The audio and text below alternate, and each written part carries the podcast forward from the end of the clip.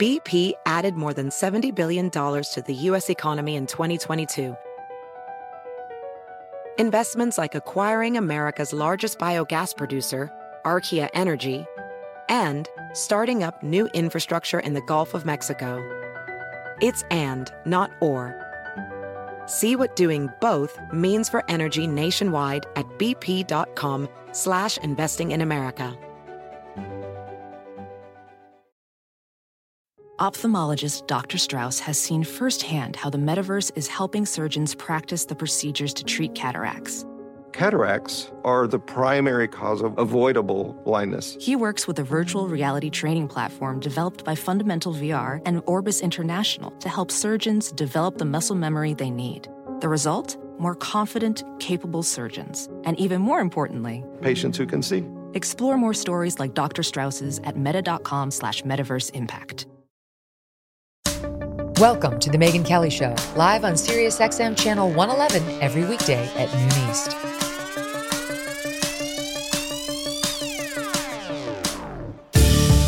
Hey everyone, I'm Megyn Kelly. Welcome to the Megyn Kelly Show. Happy Monday. Well, the South Carolina primary was Saturday night. Blink and you would have missed it. There wasn't a ton of coverage because the outcome was predicted and not that shocking. Former President Donald Trump won by 20 points over Nikki Haley in her home state. Not unexpected. Both sides claiming that they see some good news uh, for their respective favored candidate in there, believe it or not. And uh, we'll get to that and much more when the EJs join us in just a bit. But it's 2024 and a very unique presidential election year, which means the big news right now brings us back to Georgia and Fani Willis, where there were breaking developments over the past two days since we left, last left you on Friday. Uh, when we last spoke, I was in DC for CPAC, and a stunning filing was submitted in this case. It was a filing by Team Trump alleging cell phone records uh, show that Fulton County DA Fani Willis and her lover, Nathan Wade, lied to the court when they claimed their affair didn't begin until 2022 after they started working together to prosecute Donald Trump. They did not have exactly a smoking gun, but it was about as close to that as you can get without having the actual thing. They had cell phone records showing him allegedly visiting her home 35 times in 2021, not 22, when they claimed they weren't lovers. 2,000 phone calls, 1,800 text messages over the course of 11 months, and at least two what appeared to be late night visits by Nathan Wade to Fani Willis's house or to some location very near it um, at a time when they claimed the two had not been sleeping together. That brings us to today. Uh, since then, I should point out that Fani Willis has responded to that motion. We'll get into it. And Team Trump has replied to her response. So they're fighting it out. And at this moment, we are getting ready for, or could be underway, um, Mr. Wade's one time business partner, well, law partner, friend, and one time divorce attorney, all the same man, Terrence Bradley, is expected to speak behind closed doors to Judge McAfee down in Georgia about whether he really does have a foundation to claim that all of his communications with Nathan Wade, really from the beginning of time, from the beginning of time of Nathan Wade's first marital issues forward, should be considered attorney client privileged. And if they're not, they're going to be in some trouble uh, because it, we believe Terrence Bradley has some things to say that may put the lie to the story we've heard from Willis and Wade. Do you owe back taxes? Pandemic relief is now over. Along with hiring thousands of new agents and field officers, the IRS has kicked off 2024 by sending over 5 million pay up letters to those who have unfiled tax returns or balances owed. Oh, joy. Don't waive your rights and speak with them on your own.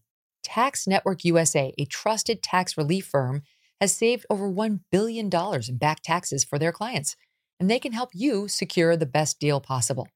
Whether you owe $10,000 or 10 million, they can help you.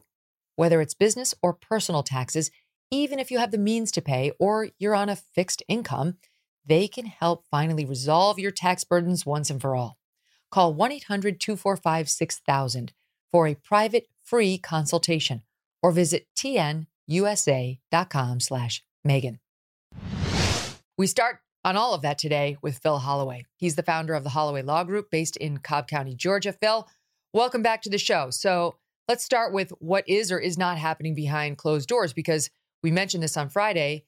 Nathan Wade is the holder of the attorney client privilege that he had, at least for some time, with his one time lawyer, Terrence Bradley. Um, and he has asserted the privilege and said it would be totally inappropriate for Judge McAfee to talk to his lawyer, even behind closed doors and chambers, about anything that was said between the two of them. So, has the judge issued a ruling on yeah. that motion? And if he has, do we expect Bradley to actually appear in chambers and have the conversation or not? Yeah, great to be with you again as always, Megyn. Listen, what's going to happen? It, I think it's at 1.30 uh, Eastern time this afternoon is when this uh, in-camera review is supposed to occur. Uh, and all that means is, as you mentioned, it's just behind closed doors. It'll be the judge, Mr. Bradley, you know, his attorney, uh, and and the judge's questions. Okay, the judge. Ironically, the law sometimes is quirky. The judge has to listen to the evidence and look at those text messages before he can actually decide if he's allowed to look at them. And and by that I mean if he's if he's allowed to actually use them in making the decision in this case because he can't evaluate whether or not they are covered by attorney client privilege unless he knows what they are and how the information was gathered. We talked about this the other day. Lawyers sometimes when they represent their friends, their business partners, they might know things uh, that are outside the attorney client relationship. If you pick up something when you're out having beers with your friends or at lunch or things like that, that's not necessarily covered by attorney client privilege. So the judge has to has to look at this stuff and find out what is the source of this information and and then he can decide if it's covered by attorney client privilege but he's got to look at it before he can officially look at it if that makes sense. Yeah. So that's coming this well, afternoon. Of course and and if let's say Nathan Wade and Fani Willis went out to dinner or to drinks and they saw mm. Terrence Bradley at the time, that's not privileged. Terrence Bradley can't assert privilege just because he happened to be the lawyer at the time. That would be information that he did obtain via his personal knowledge. Now, he testified he didn't get any info about their relationship from personal knowledge as opposed to via the attorney client relationship. But this judge clearly, by the end of that last Friday hearing, had doubts about that assertion. And that's what the judge is going to be looking to test in their private conversation today. Yeah, and, and, this goes back, if you remember a couple of filings ago, it's hard to keep it all straight, but uh, Ashley Merchant, who's the attorney uh, for Mr. Roman, the co defendant in this case, she when she first named Terrence Bradley, she said, "Look, Terrence Bradley is going to come to court. He's he's got this information that's not privileged, that wasn't gathered in the in the scope of his uh, his representation of Mr. Wade. So she made those representations to the court, and we can infer from the testimony that we've seen that that she has text messages okay? She has a conversation with mr bradley. Mr bradley has has confirmed the existence of the text conversation.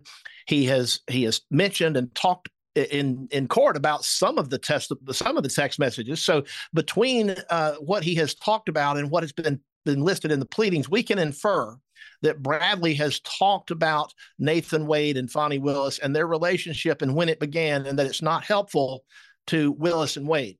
And so that's why we see the state fighting tooth and nail to keep this out. The uh, the judge actually ruled, I think it was Thursday or Friday, Nathan Wade had filed a motion asking the judge, you know, not to even not to even question Mr. Bradley, but the judge said no, he's going to have to he's going to have to get into that.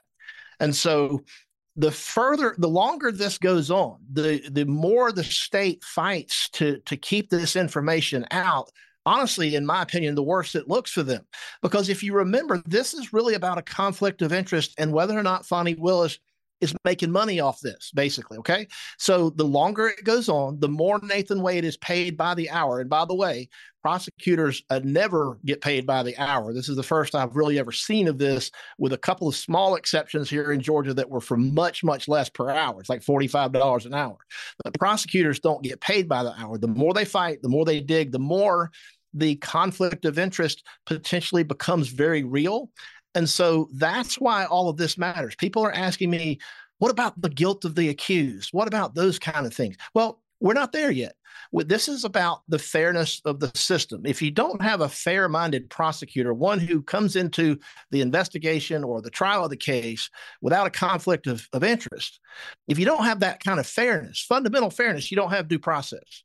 And without due yeah, process, you, you, you, don't have a system. run right to the trial. I refer people back to the Duke fake rape case back in 2005 and 2006, where there was a corrupt DA who didn't much care whether he had a alleged victim making up lies about the three Duke lacrosse players. What Mike Nifong wanted was to win re-election in a minority majority community and his pension would go up if he won a re-election one more time and he decided he had a winner if he pushed this woman's allegations even though they turned out to be BS. He wound up getting disbarred, he wound up spending a day in jail.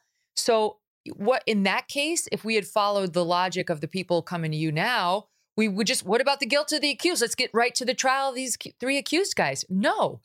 If there's a corrupt DA prosecuting the case, you have to stop and make sure that corruption is addressed, it's ferreted out, people understand how bad it is, if it exists at all.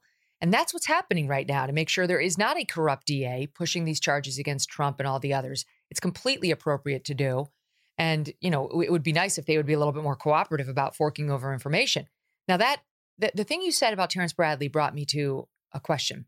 Terrence Bradley definitely texted with Ashley Merchant. There's no question. She she showed him a couple of the texts when he was on the stand. He seemed very uncomfortable. He was caught. I mean, I don't know why he texted with Ashley, Ashley Merchant if he didn't want it coming out, right? But we saw the one where she forwarded him her whole motion to disqualify, saying the affair began back in, you know, way before 2022. And he said, looks good who could testify to the affair. And he said, no one's going to burn that bridge. And we appear to be looking at even more.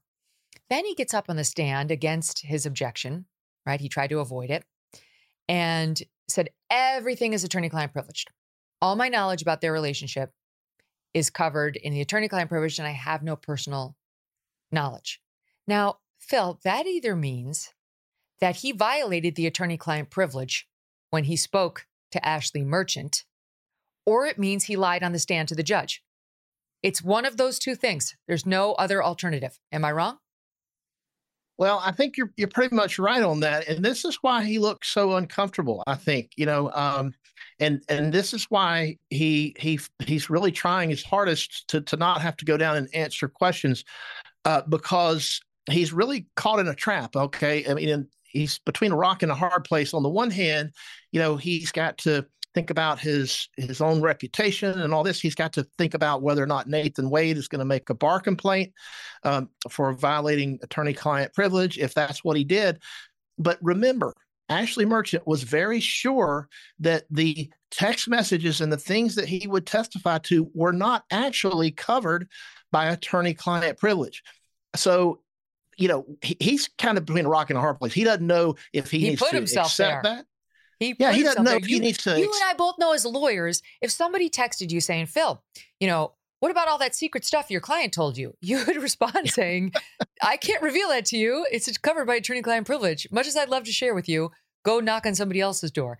This guy gave it mm-hmm. up. He clearly gave it up to Ashley Merchant. And I'm going to give this man who I don't know the benefit of the doubt and say, he did that because he did have personal knowledge. I mean, most attorneys absolutely know you do not violate attorney client privilege, period. I mean, it's just grilled in you from the first day of law school. So I believe that this guy would know not to do that. And He probably gave it up because he did have personal knowledge. And then when he got, by the time he got on the scared, he was scared eh, on the stand, he was scared. Yeah, this is a big case, uh, obviously. And this is the kind of thing where sometimes people may say things, they may do things, they may text things and not really think about how this may come out later. But we all tell our clients, you know, you know, first thing you do is is don't talk. Okay. Keep your mouth shut. Don't say anything. And the reverse is also true. As lawyers, the the less we talk about our our clients' cases, the better off we're going to be. And so um, he's he is between that rock and a hard place. I hate to repeat myself, but I really don't know other, any other way to put it. Uh, I think that he wants to get in that room and get out as fast as he can. He's probably hoping that the judge asks him as little as possible.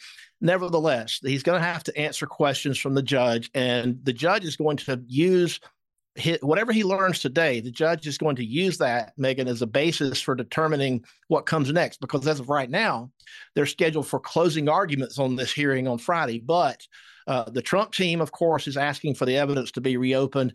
I've got uh, sources who are telling me that other defendants may be weighing in on that because I think they're sharing the cell data. So we may see other filings.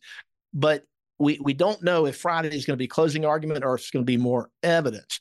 Uh, but in any mm-hmm. event, the judge can't make that decision until after he hears from Bradley. And if he decides that these text messages are not covered by you know attorney-client privilege, and by the way, there's a good argument that Nathan Wade has waived any attorney-client privilege because his prosecution team said Ashley Merchant was a liar. They said she had no good faith basis for even going here with these things.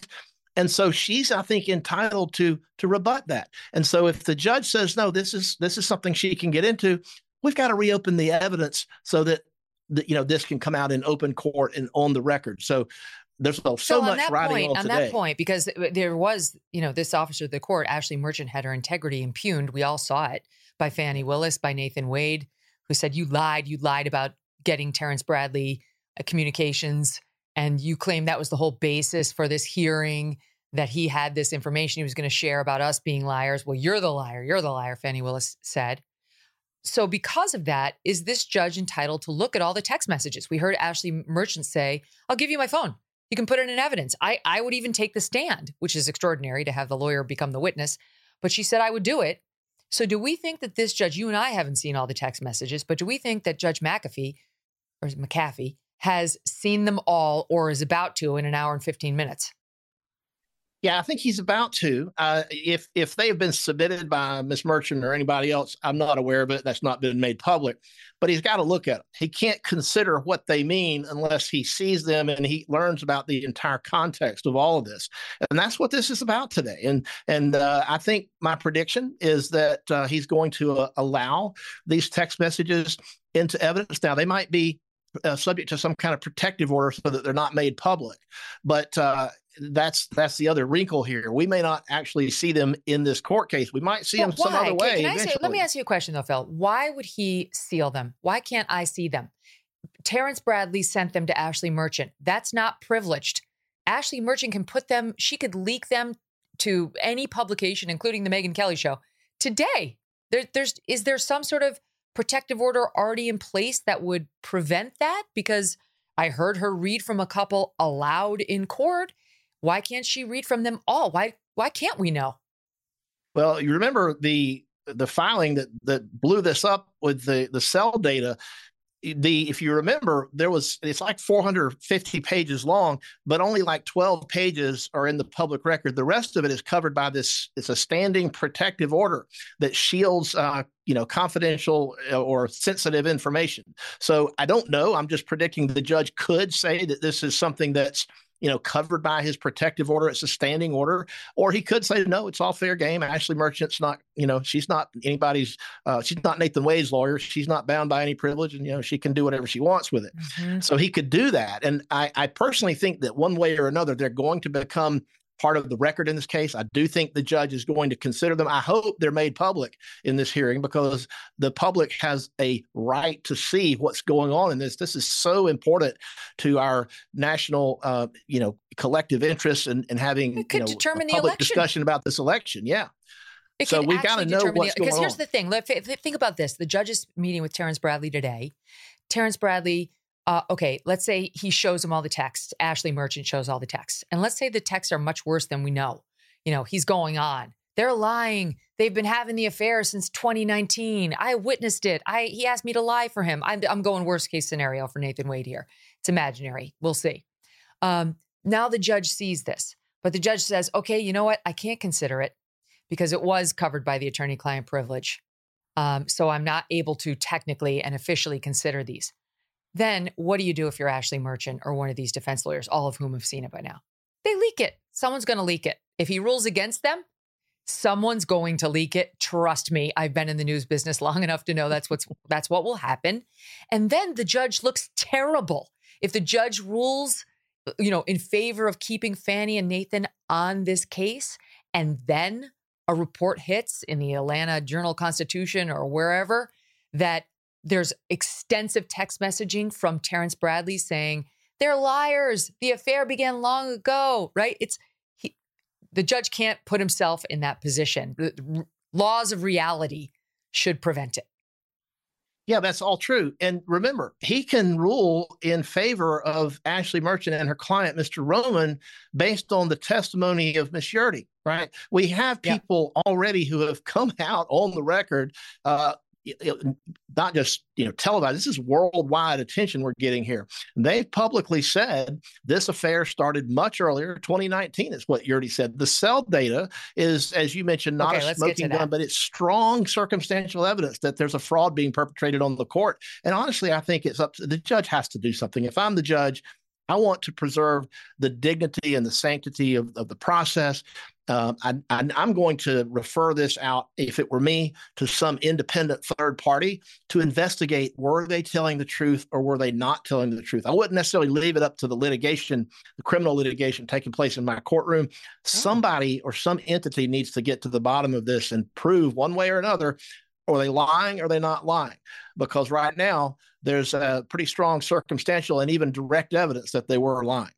So, Phil, in that scenario, what you're saying is the judge could say, I don't need to have a mini trial about this alleged affair and the alleged lies they've probably told here.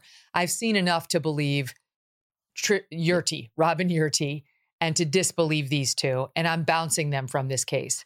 But there's a matter of ethics as an officer of the court, there's a matter of potential perjury if they lied under oath. That I leave for someone else to look into. Is that that's an option for him? Yes, it is. I think that uh, you know judges like to split the baby, so to speak, and and if they have an easier way to rule on something than than taking the hard way, they're going to take the easy way. Um, and I'm just trying to put myself in his shoes. I might not want to get into this whole can of worms. I might want to take the simple way out and say, I, I disbelieve the testimony of Willis and Wade. I accept the testimony of Shirty. The defense has made their, you know, threshold showing here and, and demonstrated that there's uh, um, been some fraud being perpetrated on the court, which, by the way, I think is in addition to any conflict of interest, this is enough for him to bounce Willis off this case, and and and then everybody who works for her is off the case. So yes, he's got an easy way he can get out of this, and um, it's going to be interesting to see what he does. But um, if he wants to get out that way and and not have to make the very difficult ruling, he certainly could do that.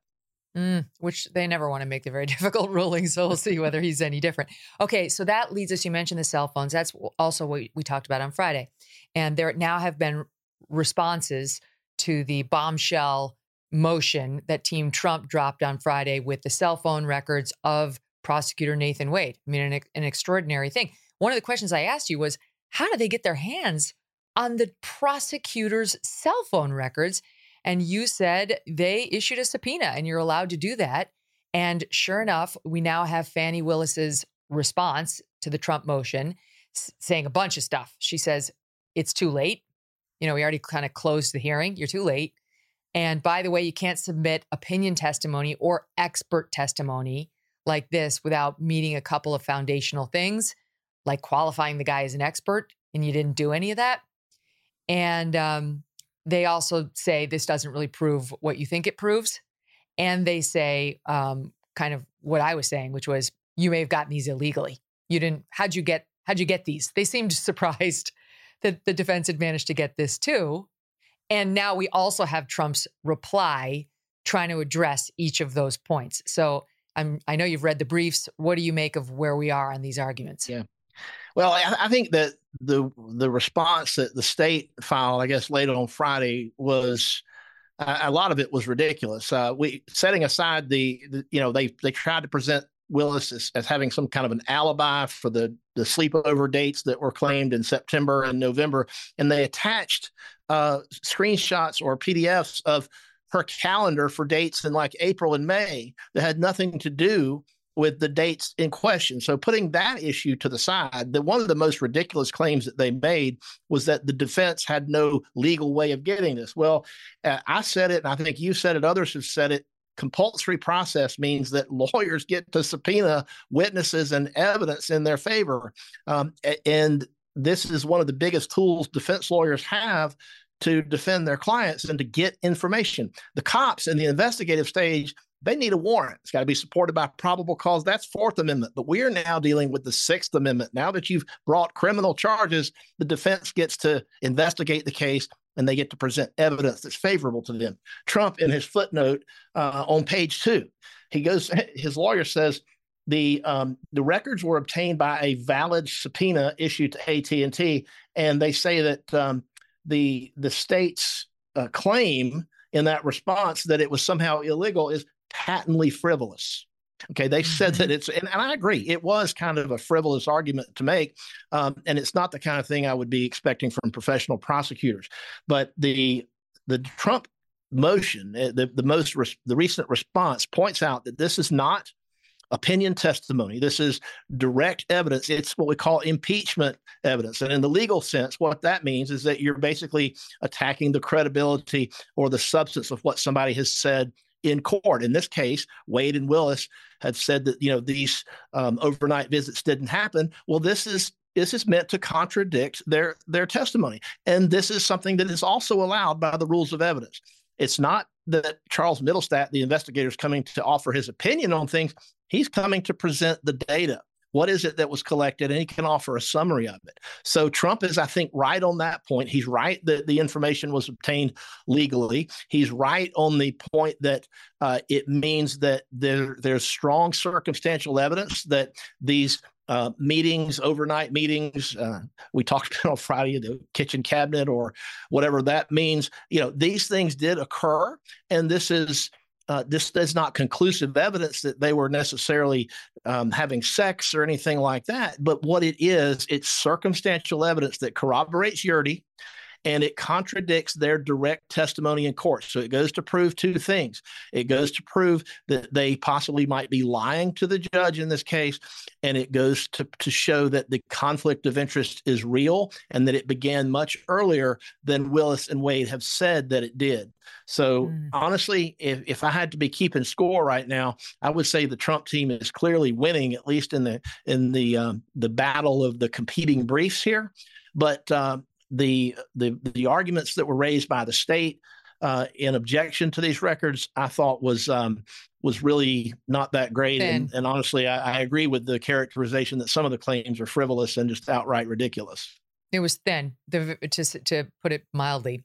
There were the two overnights, September 11th, 2021, which last I checked is earlier than 2022, and then November 29th, 2021. Those are the two nights submitted by Team Trump showing that his cell phone appeared to have left his address and arrived near or at her address.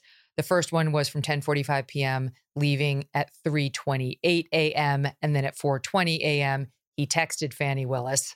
I mean, my God, as you said, it's the got home safely text seems clear. And then November 21, 29 of 21, uh, he again left his area, his near his, his residence at 11:32 p.m and arrive and then returned back home after visiting her area at 4:55 a.m. On neither of those two nights is any contradictory record, testimony, location information provided by Fani Willis in her opposition. They she submits some emails, all of which are redacted, heavily eh, redacted, to show the cell phone records Team Trump submitted are wrong. They're not reliable. Since they're almost entirely redacted, I can't really tell for sure, but what they seem to be to me, Phil, tell me what you think, is a bunch of emails of Fani Willis potentially saying, Here, I'm at work, come meet me, or meet me at the office at X time. And it appears to be a time at which Nathan Wade is shown at her home residence. I'm taking a guess. I don't understand how her emails on various dates having nothing to do with the two overnights yeah. can disprove Trump's case other than to perhaps suggest, if they prove positively that she was at the office when she sent them. And i do not believe they've they've submitted any such evidence. They've submitted emails from her work account. I can send that right now from devil may care media. It doesn't mean i'm at corporate headquarters right? Like it's I, i'm not sure what she's trying to prove but they don't address the two overnights at all they don't. They simply attach those emails, and the dates on the emails, at least the ones that I saw and that I remember seeing, were not on the dates in question. One of them was in November, but it was a different day. Then the calendars we talked about were from April and May. I think there was something from August, but there was nothing that responded directly to the claim that the cell data was strong circumstantial proof that he was at the Yeartie condo in Hapeville, Georgia overnight on those two nights in uh, September and November. The there was remember he Nathan Wade talked about in the hearing. Well, you got the Porsche experience down there, which is which is actually a great place, but it is down in Hapeville near the Georgia, excuse me, near the Atlanta airport. But it, nobody ever claimed that he was actually at the Porsche experience, you know, at midnight or one o'clock in the morning. They there was some suggestion in the state's filing that this is uh, a generalized data location, which happens to put him also near bars and restaurants. There was no allegation. Nobody ever said he was actually at uh, any bar or restaurant or that any bar or restaurant was even open I was going to say, Phil, you're you're a local. Are the bars open at 5 a.m., 4 a.m., and 5 a.m. in, in well, I can't. I can't, area? I've been. I'm too old to know. Uh, that was maybe an earlier time in my life. I would know. Even but in the, the Yankee is, states, the bars close at two. Most Yeah. bars close at two. Down, Well, here's the the- south, there's no way they're open at 5 a.m. So here's the big thing about this these text messages, though. Do you know if you noticed that when the cell phone stopped moving, right, and it was down there near the Yeartie condo, and apparently also near bars and restaurants and all this, the texting and the calling between Wade and Willis stopped. Okay, Mm, and I think that's a right. big point.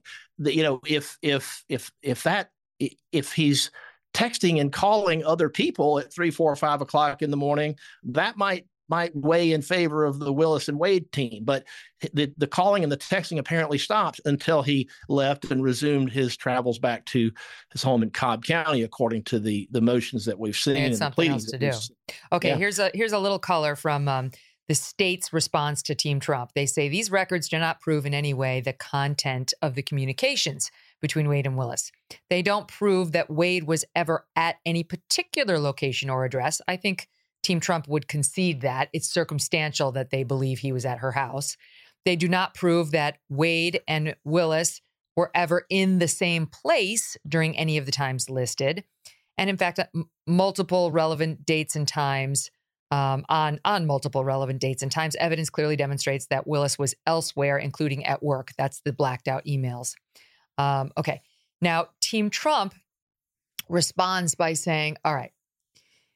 The prosecution will surely point out nobody knows what was happening in the house between midnight and 3:28 a.m. on September 12th or between midnight and 5 a.m. on November 30th. Mittelstadt, that's their phone analyst, the guy who's doing the cell phone tower data, does not claim to know. Neither does President Trump or any other defendant in this case. Only two people know. They are certainly the ones who should testify and say exactly what was happening on those occasions so nobody will complain about improper speculation or improper efforts to distort the truth or nefarious contacts with the media. All we have heard from Wade and DA Willis so far has been that they did not have a romantic relationship until 2022. Yet it is highly significant that the state's response did not even attempt to challenge this phone evidence regarding those two dates.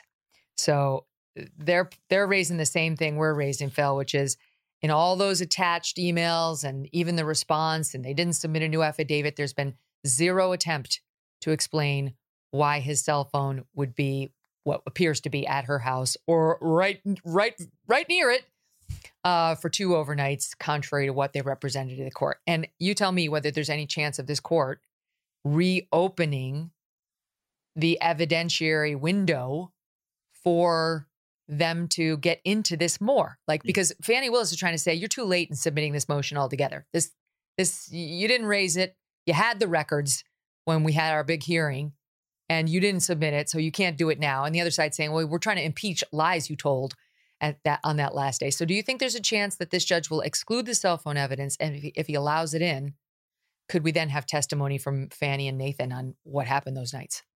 Yes, I think he's going to allow it in one way or another. He might allow it in as is and consider it based on the the uh, the, the summary, if you will, the affidavit that's been presented. But typically, affidavits are not uh, you know admissible. So uh, my my sense is he's going to reopen the evidence. He's going to allow some testimony. The fallback position is he's going to allow the data sort of to be presented through the briefs. Um, but I do think the judge is going to consider the cell phone data, one way or the other. Uh, and so I, I, doubt Megyn that he's going to have Fani Willis, you know, testifying again. I, I don't think he's going to quite go that far, but I do think there's a good chance, at least, that he might allow Mittelstadt to testify, be cross-examined by the state's attorneys, and see where it goes from there. But uh, to the point that you were just making, this is not, I, I think, difficult to to basically counter what the state's filing here. The Trump response yesterday is I, I, would like to think that you and I are really, really smart lawyers and that, that we are the ones to fit, but this is not, it doesn't take a smart lawyer. Anybody can figure this out. They didn't even contradict the allegations on those two dates that these two were in the same place. They simply raised the ridiculous, in my view, idea that this is some kind of unreliable evidence. This is the kind of evidence, Megyn, that prosecutors rely on to arrest people, to charge them, and to convict them of like serious crimes. Yeah, she does it. This is this is common use these days in uh, in criminal prosecutions to for them to come out and say that this is unreliable it doesn't prove anything it doesn't mean they were actually in the same residence. Every person who's charged with a crime that in fulton county right now where they're trying to use cell location data against them needs to quote Fani Willis's response to that when they get to court to try to have their case thrown out because it's disingenuous at best for prosecutors who use this all the time to say that it's not reliable and that it doesn't mean anything.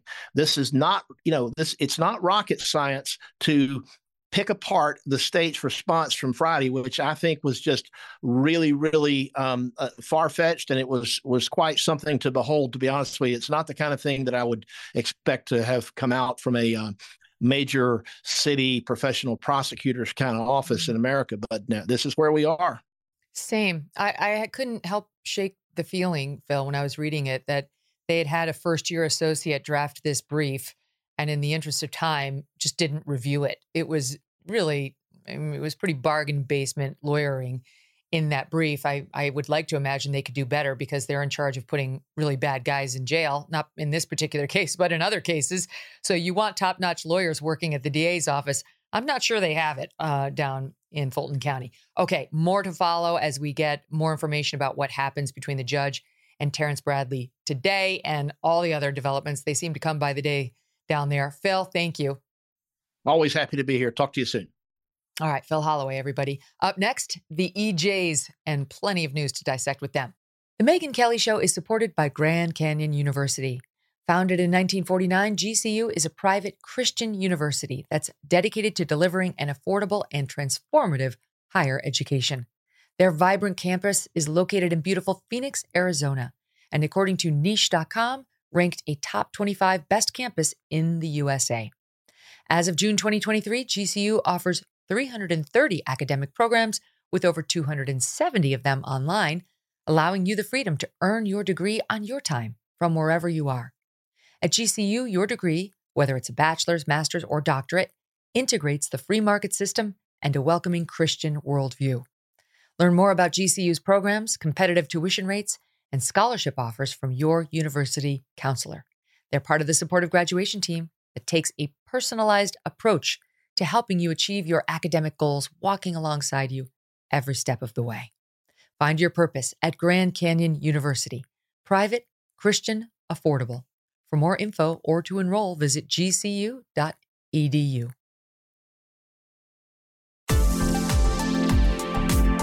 Joining us now to break down the biggest political and cultural headlines today, the EJs.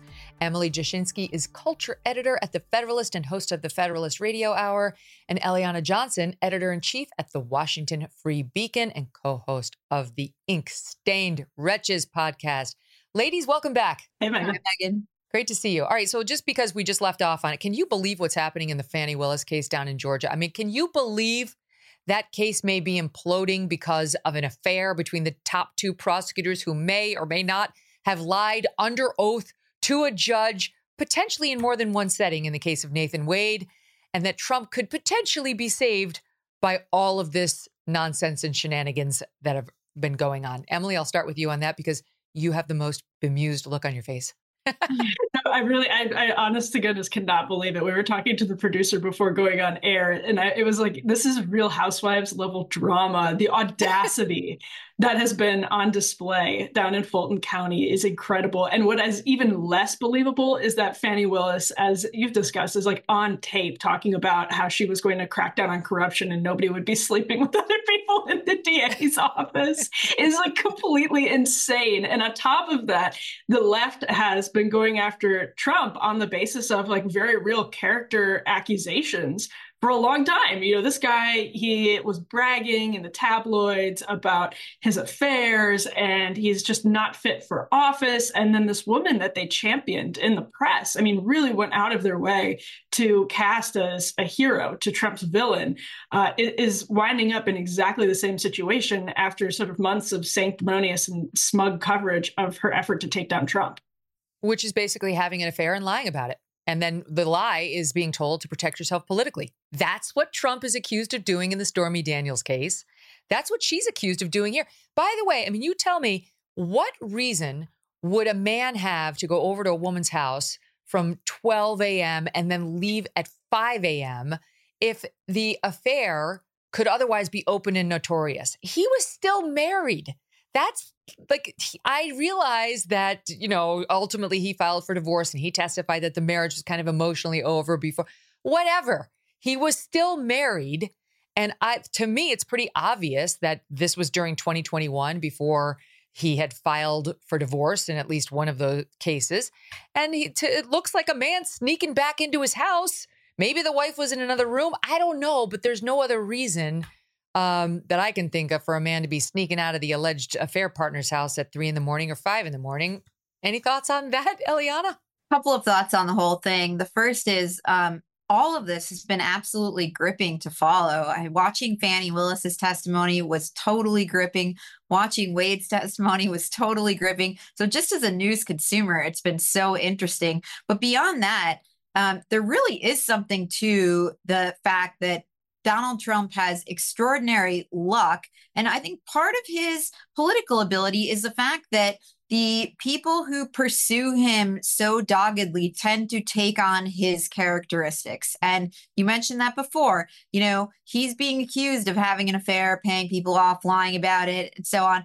And we're seeing now that his pursuers are engaged in the same behavior, although there are more unethical uh, strands in Fani Willis and Nathan Wade. But what really struck me um, in watching Willis's testimony was that this is just not she doesn't not come across as as a super competent person. She's i don't think that formidable of an opponent and and trump is lucky in this case in his uh in his opponent.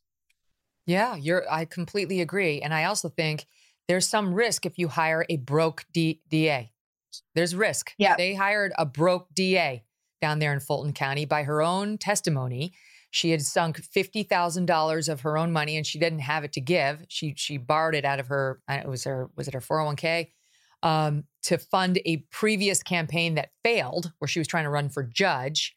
And right after that, she ran for DA and she got it.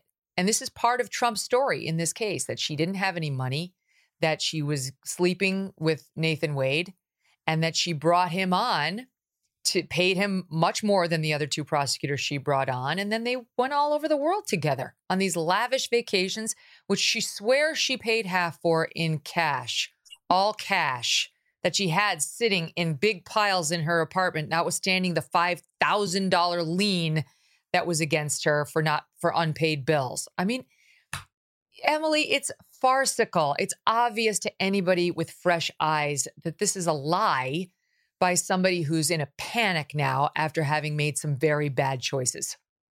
Yeah, they're they're not doing a particularly good job of covering up for the lie either. And I mean, at one point there was testimony that not under you know having suspicions about these stacks of cash that just must have had to have been sitting around Fani Willis's house in order to pay uh, these obscene bills all in cash to split it. Uh, that's just a difference between you know people in the white community and people in the black community. I mean, these are things that are actually being testified to in court. Yes, so it's just. It it's a circus. It's a complete circus. And and it sounds like when you didn't do your book report in fifth grade and you said, I absolutely turned that in. I know I put it on your desk to the teacher. And then you start building these like layers of falsehoods around it and you're stretching and just engage in these mental gymnastics to stand by your story to the point where even you start to believe that you did put that book report on your teacher's desk.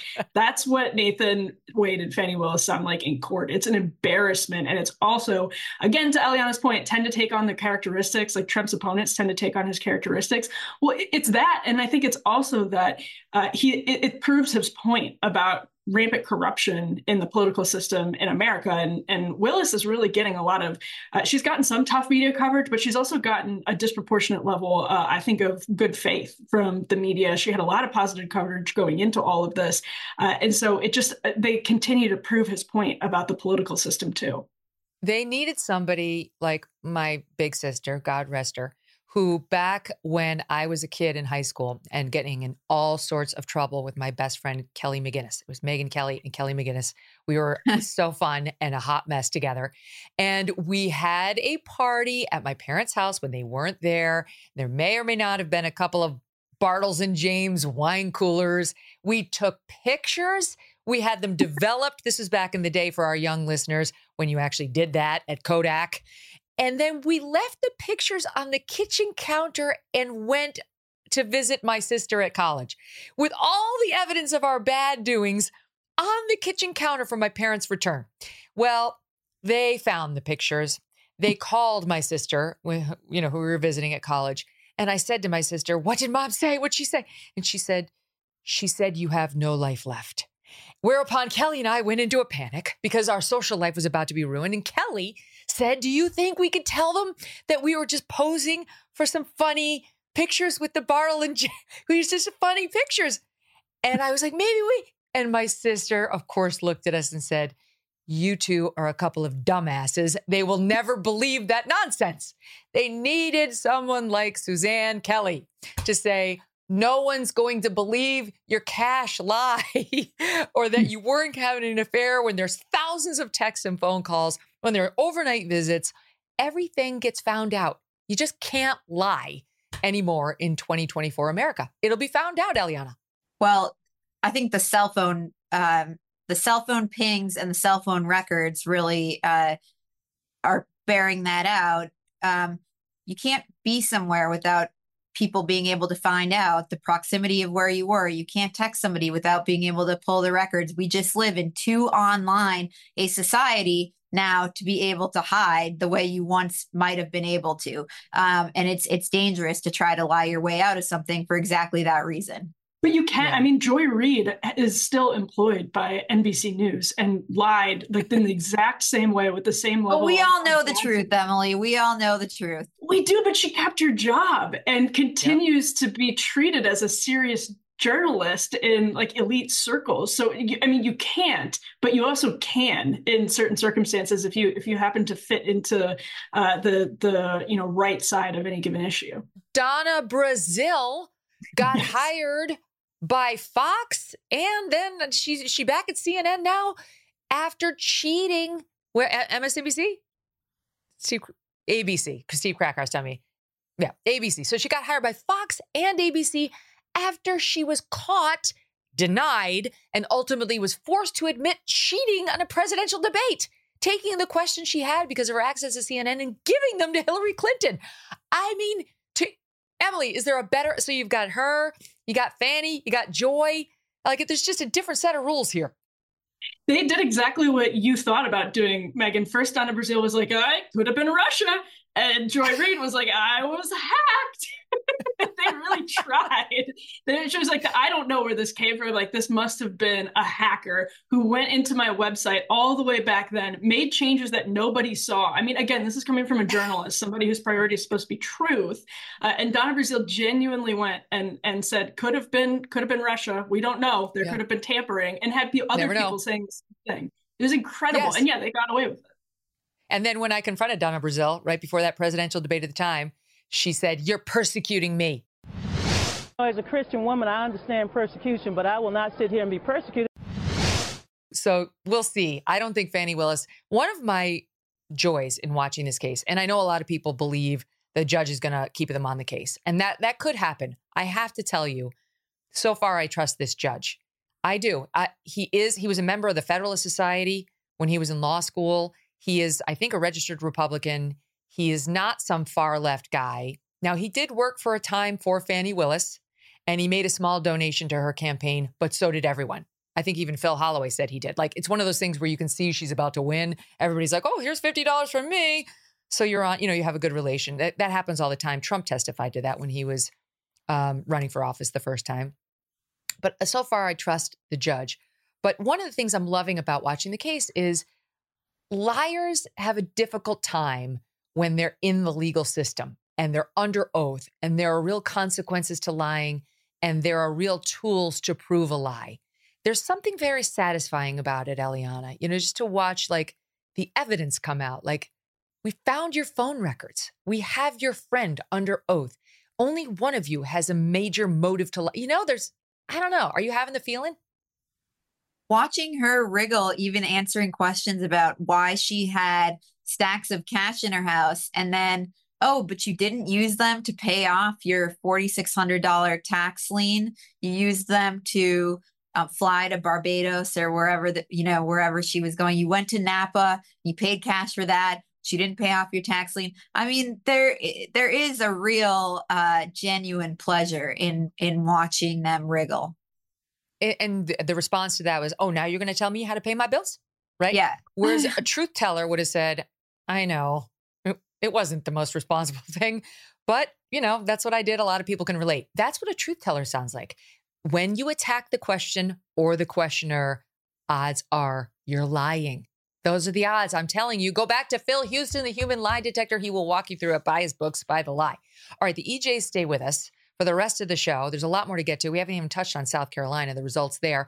Both sides finding some good news. And by that, I mean Trump's team and Nikki Haley, who's saying she's staying in it. Um, and yet a major donor just abandoned her. Stay tuned for that update. And don't forget to follow us at youtube.com slash Megyn Kelly. If you want to get the video of the show, we'd love to see you over there. Stand by. Debt. Stressful just to think about it. You go to bed thinking about it, you wake up thinking about it. Here's the truth the system traps you in debt. High interest credit cards and loans make it nearly impossible to pay off your debt, and insane inflation keeps you stuck paycheck to paycheck. Done with debt can be your lifeline. Done with Debt has an ingenious new strategy to help erase your debt faster and easier than you ever thought possible. Done with Debt analyzes all the debt options you qualify for.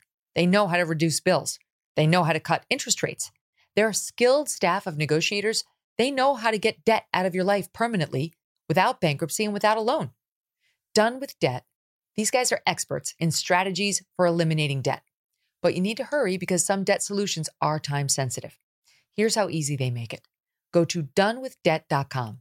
That's donewithdebt.com. Donewithdebt.com. Okay, before we get to South Carolina, this just breaking. Trump has filed his notice of appeal, not the actual appellate brief, but his notice of appeal in the $355 million judgment against him in that Judge Engoron civil corporate fraud case brought against the Trump organization. That's the smiling judge who was loving his moment in the spotlight. And um, this case is getting very weird, even weirder than it was, because as soon as they entered the 355 million, they slapped on interest, pre-judgment interest, and it went up to like 450 million dollars that Trump owes um, this court. Well, you know, the state, the state of New York, and um, Letitia James, the Attorney General of New York State, who ran for office on a promise to get Trump. I mean, we've played the butted sound bites of her saying it over and over and over again, has been tweeting out on X the number that he owes each day. Like we had one the other day, um, 460. No, it's hard to get my arms around the number. These, are millions. 464 million, 576,000. 230.62. Let's just round it and call it 465 million. And she tweets out plus 114,000 because each day in addition to the 100 million, 110 million he had to pay in prejudgment interest, it continues to accrue interest on it that he owes for every day until he pays it or gets it reversed by an appellate court. And this woman, who actually, I guess, wants us to believe she's a nonpartisan law enforcement official, she is the top law enforcement official in New York State, every day not only tweets out plus 114,000, she tweets it on her attorney general account and then she retweets herself on a personal account. She's she's so in love with her tweets. She's really proud of herself that she she's come up with this clever way to show us what the running tally is. She's retweeting it everywhere. She's doing it every day. And I will say you have guys like Tom Elliott who I follow on X responding as follows. You're doing well turning Trump critics like me into Trump defenders. Like this feels pretty ghoulish as he's trying to appeal this outrageous judgment against him that even his critics can see is made up. No one was hurt. And look at her swagger in celebrating it. Emily, your reaction. Yeah, I mean, I think it's pretty gross, especially because that money is set to go basically into the New York Treasury. Uh, it's not going to victims. So, because of, of course, there were no victims. In fact, the people who were supposed to be victims testified that they were really glad to have Donald Trump as a client during this trial. So, uh, it, it, would be one thing if she was celebrating the money going to people who who really truly deserved it. But in fact, what she's celebrating uh, is this hyper partisan takedown of a main pe- presidential candidate in a way that uh, even the Associated Press, uh, their excellent analysis of how this law has been prosecuted that that Trump is accused of having was found to have broken, uh, how it has been applied in the the past, and found, you know, the Associated Press, no friend of Donald Trump, found that this was an unprecedented application of it. So this is what's being celebrated uh, by Letitia James. It's not especially surprising on someone who basically ran on a Get Trump platform, uh, but it is really gross because I think to a lot of people it just puts the sinking feeling in their stomach about our lurch towards banana republic uh, status. And you know, it's it's not just Letitia James. Obviously, I think Judge Chutkan has problems. Judge Engoron has problems in in making the whole effort to take down Donald Donald Trump look partisan and look like uh, it'd be more fit for a trial in a banana republic. Uh, she's not doing you know the country any favors by by celebrating this. Again, it's not money that's going to victims uh, because she chose to prosecute a case where there actually, by their own admission, were no victims. And it, it's just ghoulish is a great word for it, Megyn. Um, prosecutors are supposed to be committed to justice, Eliana. That's not getting a conviction, not sticking it to the man, certainly not sticking it to a political opponent, but to justice. And they're certainly not supposed to be licking their lips as the 114,000 gets added to the judgment every day with just a little bit of Trump blood dripping from the mouth. I mean, that's what she's trying to show us here. Meanwhile, look what he's facing. This is just a couple of, uh, these are a couple of points via CNBC of the position he's in right now. He files this notice of appeal. So he will be appealing, which we knew. He's appealing the money judgment and also the substance of the decision, saying the judge committed errors of law and or fact abused its discretion and or acted in excess of its jurisdiction. Um, the notice does not indicate that trump has secured the bond needed to appeal this massive judgment. And that normally if you get a big judgment like this against you you do have to show the court i have a bond that will allow me to pay it. So i'm not appealing just to delay paying the money i owe you and that's why the courts in all cases would require a, a defendant like this in a case like this to post a bond showing I've got the money, um, but I I have legal rights to play out. He has not secured the appeal appellate bond from the sound of it yet, or at least he didn't notice that. Um, appeal bonds typically up to 120% of the judgment plus the current interest. At that rate, reports CNBC, Trump's original ruling with interest would indicate he will need to secure a bond worth more than 540 million. I'm like, I actually just like had to swallow just saying that number. Why, like 540 million. I think he testified at trial. He's got about 400 million cash available to him. He's got assets. He's got Trump Tower. He's got other buildings. But I mean, this is this is massive. This truly is a bet your business situation for Donald Trump. And it's This is before we've had one criminal trial even begin, Eliana. You know, Megyn, you said that if you're Tish James, you um, you wouldn't want people to think that you're a partisan hack just going after um, Donald Trump. But I think what we see in, in Tish James and, and Alvin Bragg is that their um, incentives are are sort of different. They're responding to um, the folks that elected them in New York State, and it seems that they want precisely the opposite. They want to be seen as um, attack dogs against Donald Trump, pulling ev- any um, new lever, however novel, um, in the legal system to get Donald Trump. Um, they know uh, that their mission has been clearly identified, and um, while it's bad for the country, it's they clearly think it's good for their political careers. And it's true. Um, this was an unprecedented application of the law. You are seeing um, Trump critics turn Trump defenders because um, this sets a precedent that's dangerous for companies in New York. There are plenty of businessmen in New York who oppose Donald Trump who are now fearful of um, the legal repercussions of a political enemy coming after them uh, using this law. There may not have been any victims, but they're on the hook for hundreds of millions of dollars um, for a inflating a value here. Somebody argues they inflated a value here, inflated a value there. Um, it's dangerous and bad for the country that they're demonstrating that the legal system can be used to go after uh, a political enemy like this. And I think Trump is rightfully appealing this uh, novel verdict. The Trump campaign legally is not allowed to use campaign money to fund this verdict, um, or I think his legal fees either. Um, I think the super PAC can pay the legal fees. I got to go back and look at this to be honest with you, but I know they can't use it to pay this verdict. Um, private donors could pay it for him.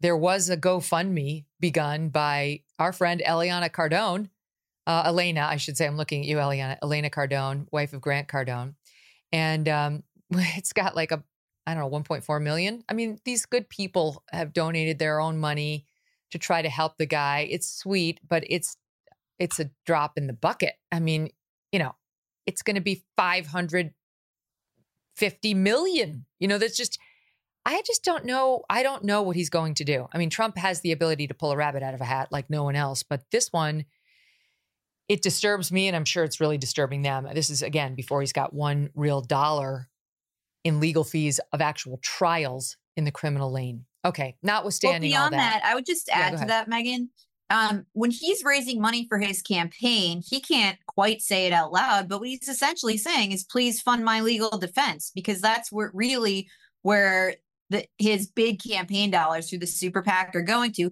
The RNC has been paying his legal bills, um, but reporting this weekend suggested that there's a movement afoot in the RNC to say we don't want to pay his legal bills anymore. We don't want the money to go there. And so it's possible he could have trouble on this horizon going forward. I don't know. Um, you know, Republican donors are certainly going to want him to win the election, so they may keep the money flowing, but it's not quite as compelling a pitch as, hey, we want to put $20 million behind this ad buy to attack Joe Biden. It's just, um, it, it's, it's not as easy a sell for them. Which is why mm. he's fomenting a takeover. and, and that's why, Right. So he, yeah. you know, he's got his folks going into the RNC to take it over. And he's lagging Joe Biden in fundraising hugely, hugely right mm. now. And I think this is a major reason why. I mean, he was he was lagging Hillary Clinton too, and he beat her. So you know, that all hope is not lost for Republicans who want Donald Trump. But it, you you'd rather have the other situation where you didn't have four criminal trials and this huge civil totally. verdict, and the donations could be used for ads and rallies and get out the vote efforts. Right. The money is not dispositive um, at, at, all, but um, but you'd rather have the money on your side than not. I hate yeah. when Eliana right. uses words like dispositive. She's a super smart lady. okay, but did not start a GoFundMe for Donald Trump. That was that was somebody else. Yeah. okay. Um, Donald Trump electorally is having very good news Though it depends on who you ask. I'm actually genuinely interested in, eh, to hear your take on this. So he won South Carolina as expected, but he won it by 20 points. Call it 60 40. He got 59.8. Haley got 39.5. Um, Donald Trump came out and said, I've never seen the Republican Party so unified. That's, of course, you know, That's an intentional word because he wants to forget. It's basically like, Haley, you're failing. You did, you know, we unified despite you. But it's not totally unified, right? You still got 40% of South Carolinians, Republicans, that is, voting for someone other than Trump. So I can see why the non Trump Republicans are feeling okay. They're feeling kind of good about that, even though they lost, even though Haley lost and changed her messaging from I'm staying in it to the end to I'm definitely staying in it through like Super Tuesday, I think she said, which is a little different. The Koch brothers pulled their money. That's bad for her. That was a big, deep pocket that was making it possible for her to stay in this race. And really, as you know, Emily, they don't ever get out because they want to get out. They get out because they run out of money. And without the Koch money, and, you know, they won't be the only donors to start pulling. She really isn't going to have much of a runway left. But what does it tell us, do you think, that still at this late stage in a, st- in a state in which roughly eight in 10 voters in this GOP primary describe themselves as conservatives, Trump only got 60%. Yeah, I do think that's interesting. Another thing I think is interesting is the spending discrepancies. And this is partially because Trump, frankly, doesn't have a lot of money right now, but she is wildly outspending him. Actually, Nikki Haley in Iowa spent more than Trump and DeSantis. She spent way more than anyone else in New Hampshire. And and now to come at 40% in second place, she dramatically outspent Donald Trump, especially since New Hampshire, where she sort of put this benchmark that I have to do better here. So uh, I think it's interesting that in her home state, with a huge spending example or a huge spending advantage, she came at 40%. But she also then came out on stage and said 40% is not a tiny number and and there is truth to that that where a lot of money pours in you're still getting some 40% of people being like eh. in her most powerful argument is that when you look at some national polls people are not happy about the Trump Biden matchup um, but primary voters on the other hand are continuing to push on us the Trump Biden matchup because primary mm-hmm. voters tend to be more hyperpartisan than a lot of the sort of independents uh, and people who are not super politically active, uh, but are you know interested in who the president is. Maybe not enough to vote. Maybe they don't want to vote because they don't like either of their options. It's a huge lane for RFK Jr. Obviously, um, and we're going to see more of that in the months to come. I think that's probably the least discussed major story of this election cycle right now, and that's a big Nikki Haley argument. She made that argument over and over, put a lot of money behind it. She's doing the whole. She's she's using the grumpy old men line a lot now that you know Americans don't want this. And she's right. The the problem really is though you know in the republican primary nationally she's actually polling at 17% uh, trump has huge numbers in the real clear politics average nationally. So she can pour a lot of money yeah, into south carolina is her home state. Right. Right right. So, right. so she hasn't been, getting a bigger number there. Right. Uh, and she did really well in new hampshire. if you look at the numbers um, that sort of behind the numbers eliana um, Trump had more than 80% of the voters who describe themselves as very conservative. Uh, he had a majority, but a smaller one, of those who cons- who called themselves somewhat conservative. Haley went over the small contingent of moderates. This is uh, per CNN. Voters who are college grads. Normally, you expect Haley to run away with those. That's how it's been so far. They were divided. They were closely divided between Trump and Haley. But three quarters of those without a college degree and that's the majority of the South Carolina electorate, GOP electorate, supported Trump. If you look nationwide, I don't know, we just saw the, the latest data on college grads. It was like high 30s, like 37, 35% are college grads, and um, the rest aren't. So you'd rather have the non college grads on your side than the college grads on your side. That's that bodes well for Republicans coming in the general electorate either way, because the Democrats have become the party of the so called elites and the college grads and the postgraduate degrees and all that. But it is just sort of interesting to hear, you know, how it's split. Only four in 10 in South Carolina described themselves as affiliated with the MAGA movement. Four in 10, 45% said yes. 49% in South Carolina said no.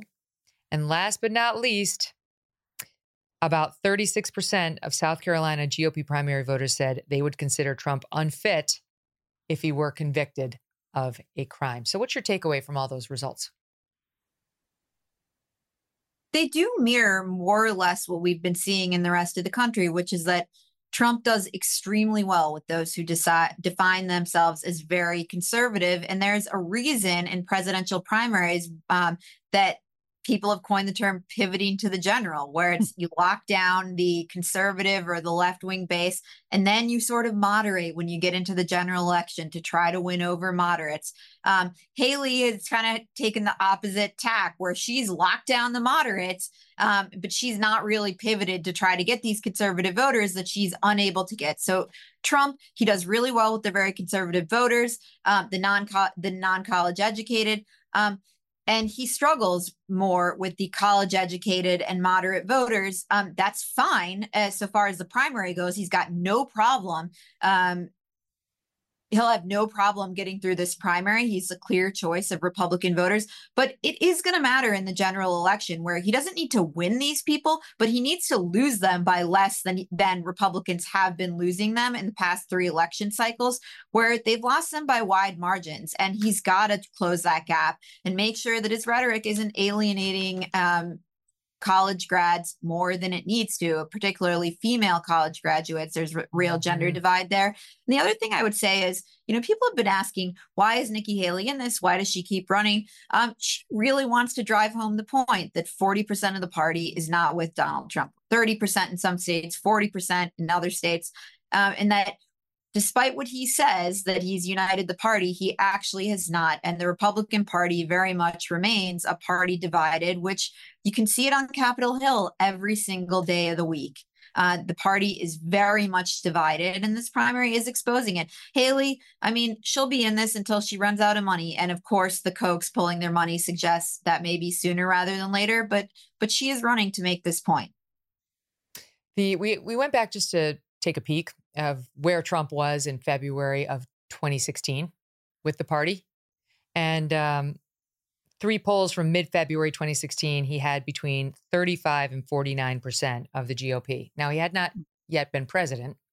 You would expect a former president to perhaps have more support, but Trump's a divisive figure. January 6th didn't help with anybody who's not hardcore MAGA right? There's still a lot of bitterness and anger over that, even amongst Republicans.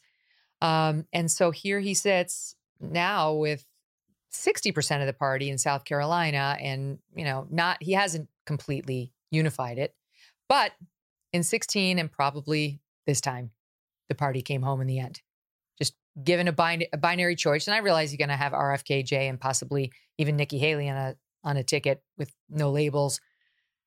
Given a binary choice, they they came home for the Republican. They held their noses, even the ones who didn't like him, and they voted for Donald Trump because it's you know it's him or Biden, and they hate Biden more than they hate Trump. And I think there's probably every reason to believe they'll do that again. Now, in what numbers, what kind of enthusiasm, that remains to be seen. All right, let me flip the page and get to this big story out of Atlanta, which is just horrifying, horrifying. Um, it's not Atlanta. It's um, hold on, it's Augusta, Augusta University College of Nursing. Uh, I'm sure many in the audience have heard this story. I'm sure you gals have heard this story too. A young woman, 22 years old, named Laken Riley, was at the university, uh, the nursing school down there in Augusta, and she was killed by an illegal immigrant uh, this weekend on Thursday. She was found dead after going out for a jog in a wooded area of the University of Georgia campus in Athens, Georgia. This was. Uh, they began searching for her around 12:07 p.m. after they received a call from a concerned friend who said she hadn't come home from her run. Within 30 minutes, they found her body, visible injuries, no pulse, and um, it's you know they they classified it now as a homicide. There's no doubt about what happened to her. The perpetrator is alleged to be 26 year old Jose Antonio Ibarra, who has got a long history with ICE. Look at this guy. The latest statement issued by ICE on Sunday describes him as follows A 26 year old citizen of Venezuela, arrested by Custom and Border Protection on September 8th, this is a couple years ago, 2022, after unlawfully entering the United States near El Paso. He was paroled and released for further processing, which we all know never happens. Further processing doesn't happen. They have a free ticket to roam the United States. On September 14th, 2023, Ibarra was arrested by the NYPD and charged with acting in a manner to injure a child less than 17. We now know that that was allegedly him putting his wife's son on the back of a gas powered moped without any helmet or restraint. That's via the Daily Mail and New York Post. Um, and with some motor vehicle license violations. He was released by the NYPD before a detainer could be issued by ICE. Not that it would have mattered because New York is a sanctuary city and they would not have complied with any ICE detainer. So, whatever. Flash forward to February 23rd, this past Thursday. Atlanta encountered Ibarra pursuant to his arrest by the University of Georgia police. He's been charged with murder and other crimes. And the question is what was he doing here? How many more Americans need to die before someone will take the border situation seriously? Emily? more Americans will die, sadly. Um, you know, just last year, tens of thousands of migrants with criminal records were deported, and that's just a number. I think it's thirty-five thousand around there. That's just a number of people who who were deported, and now we know this suspect was not among them because he had a criminal record and he was here. So, if you're looking at the numbers of people who actually go through the deportation process, first of all, a lot of them come back, but second of all, uh, there are plenty of people that are not caught. And it's outrageous. And no other country would tolerate the amount of people who are not vetted who are admitted to the interior of the country through our process. A lot of these people are not illegally crossing. They are now coming legally because they make appointments through CBP1 or because they go to a sector that is, uh, you know, they wait on a border town and then they wait for, you know, the quota to be one of the people in the quotas. I mean, I've watched people at migrant shelters uh, scroll through their phones uh, with their messages on WhatsApp from CBP, just of the totally arbitrary numbers of people that are allowed to come in on any given day. It's incredible that this is, you know, the most powerful, wealthiest country in the world allowing the lack of security. No other country, again, would tolerate it. But we have these luxury debates in elite media about whether Biden's border is technically open or not. When if you're in Georgia uh, or California, you could go back to Katie Steinle, you can go back to other of these instances. Uh, this is happening in the interior of the country. It doesn't Kate matter. Steinle, by the way, murdered in San Francisco by an illegal who had been deported at least five times. At least sanctuary city. Keep going. Yep. Yeah. No, absolutely. I mean, it's just it, it, you. You sometimes hear people in Beltway circles say, "Well, why do people in North Dakota care about the border? Why do people in Missouri care about the border?" And it's like, well, what do you mean? People are going everywhere. They're spreading out throughout the United States, and we don't have a serious asylum system. And people who have legitimate asylum claims. This is another tragedy of this. People who have legitimate asylum claims are getting mixed up in all of this. Uh, and you know, American as a beacon of, of opportunity and freedom for people who are being legitimately persecuted in places like Venezuela, in places like Cuba. Uh, there are just so many people coming through now that it, the entire system is completely broken, and Americans are suffering, let alone the migrants, who every single one of them is a, a trafficking victim, paying the cartels, making the cartels more powerful with every single person that is coming up through the Darien Gap into Central America, into Mexico, and then across our border. Every single migrant is making them richer and more powerful. Uh, so there's just uh, suffering to go around and the people who are you know engaged in these luxury debates in beltway circles about whether uh, you know the biden the, the biden border is open or not it, it's outrageous. They should go talk to the families of people who are being affected by this people who are being murdered. Uh, it, they don't have time for these debates. You know eliana it feels it feels scary. It feels like who's next? Who's going to be the next to go? Because we've got what 8.5 millions of these illegals in the country over the past couple of years we have no idea where they are. We don't keep tracks keep track of them. And this guy, while he had a bad history, they're they're far worse. There are illegals out there right now who have committed felonies who are still allowed to stay and haven't been turned over to ICE. We've seen it time and time again. Um, this guy, they were probably saying, "Oh, you know, he came here illegally, and then there was this moped violation with a kid, but mm, mm, it wasn't enough for them to actually take interest in him." And then the next thing you know, a 22 year old American girl who's about to devote her life to taking care of others, the sick, the vulnerable, is dead for no reason in the middle of the day, just trying to work on her physical fitness and health for no reason. And what American parents are going to get the next notification that their child, who did nothing wrong and was only intent on having a helpful, loving life here in the United States, is dead because we wouldn't pay attention to this. this crisis, you know, from traveling and covering political candidates, political races um, in the West, in the East, North, South, I can tell you, people say immigration is not a border issue. This is a 50 state issue now. And the thing that's maddening about this uh, tragedy is that this is a policy choice. Uh, Joe Biden came into office and on his first day um, set about reversing the hawkish Trump immigration policies. Um, illegal border encounters and crossings began to skyrocket.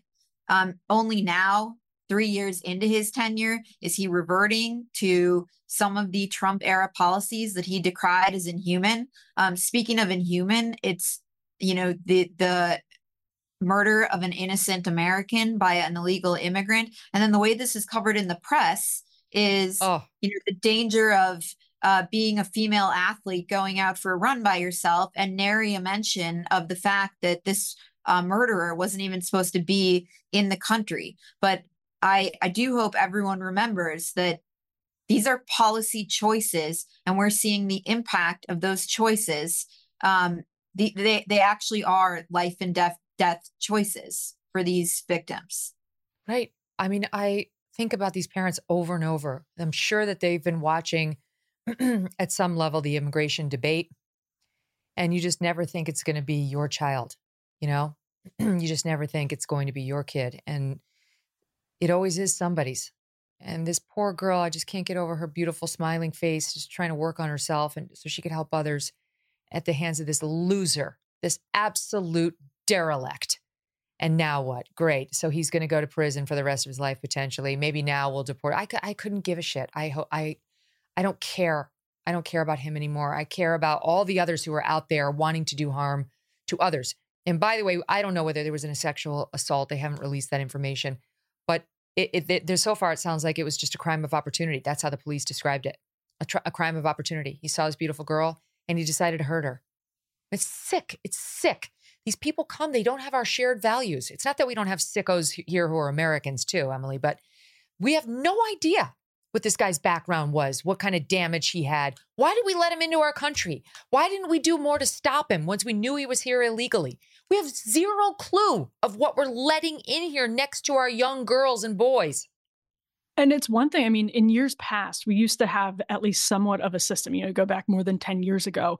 Uh, but now, not only are we letting people in, uh, but we're, once we know who they are and once we have them on record, we're not deporting them, sometimes because of sanctuary jurisdictions, other times because the system is such a joke. I mean, it's again, like uh, any other country is looking at this and just completely laughing at us. And another thing that's worth mentioning is so many of these migrants now are coming across in debt to cartels. That is a, a fairly new thing within the last five or so years in mass at the level that it's happening now. They have to pay cartels to get across the border. Sometimes they can't afford, and so they go in in debt. And to get out of that debt, they traffic drugs. So a lot of for a lot of parents, uh, the fentanyl issue is is so close and personal in the same way that this young woman was murdered. There are so many parents of children uh, who took a, a, fentanyl pill that was uh, precursor chemicals chemicals come over from china mixed by cartels in mexico trafficked across the border sometimes by migrants in debt other times just by the cartels themselves and mules. And it is wreaking so much tragedy around the country because of political cowardice on behalf of centrist republicans and the entire democratic party basically, which is too cowardly to do anything serious. And you saw that with the Biden, the, the border bill that was being debated, that would not have done anything serious to crack down on this. It did some small things. It did not do anything serious that would actually stanch the flow of people coming across the border. And if you talk to people coming across the border, you will know that. I mean, it's so obvious um, right now. And, and so you have a lot of desperate people, uh, you know, people who have, who have been kidnapped and have to get Western Western Union wires to be released from cartel custody and then come over across the country and are still in debt. I mean, this is happening every single day to the tune of tens of thousands of people, uh, hundreds of thousands of people a year, millions of people a year in the last couple of years. There's so much desperation. It is going to lead to more crime. And it's going to lead to, as you said, Megyn, we have plenty of our own problems here. We're not saying that uh, immigrants are all criminals. That's not the case at all. But if any of them are criminals, and we know that, uh, it's outrageous that they're they're in the country. I mean, it just doesn't make any sense. No other country would tolerate it. So you've got Eliana, you touched on this. You've got the ideological commitment to an open border on the left. I mean, I, I would love to say it's it's just like the far left. I don't think that's true in this case. I think the left is pretty committed to an open border. They're starting to feel the penalties of those policies, but as a whole, they have this belief that that's what's humane, that's what's right. And Eliana, you you mentioned uh, the headline, so they have a compliant news media that shares the same sympathies. Um, you pointed out the AP News headline, which was literally, as you said, the killing of a nursing student out for a run highlights the fears of solo female athletes. Talk about burying the lead. this that is not what this story is about. And secondly, the Atlanta Journal Constitution tweets breaking a 26 year old Athens man has been yeah. charged with murder in the death of a nursing student. Athens man, that which I mean, everybody on X just went nuts over. And I just want to say this other thing: as all this happens with the left, the policies, the, the compliant media, we get news.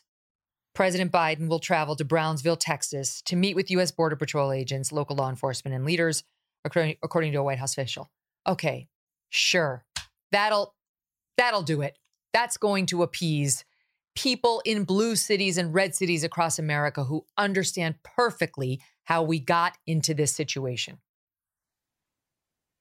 The AP article refers to the murderer as Athens resident. And the Atlanta Journal Constitution is Athens man. And nowhere reading this article would you know that this guy was an illegal immigrant. It's all about female runners.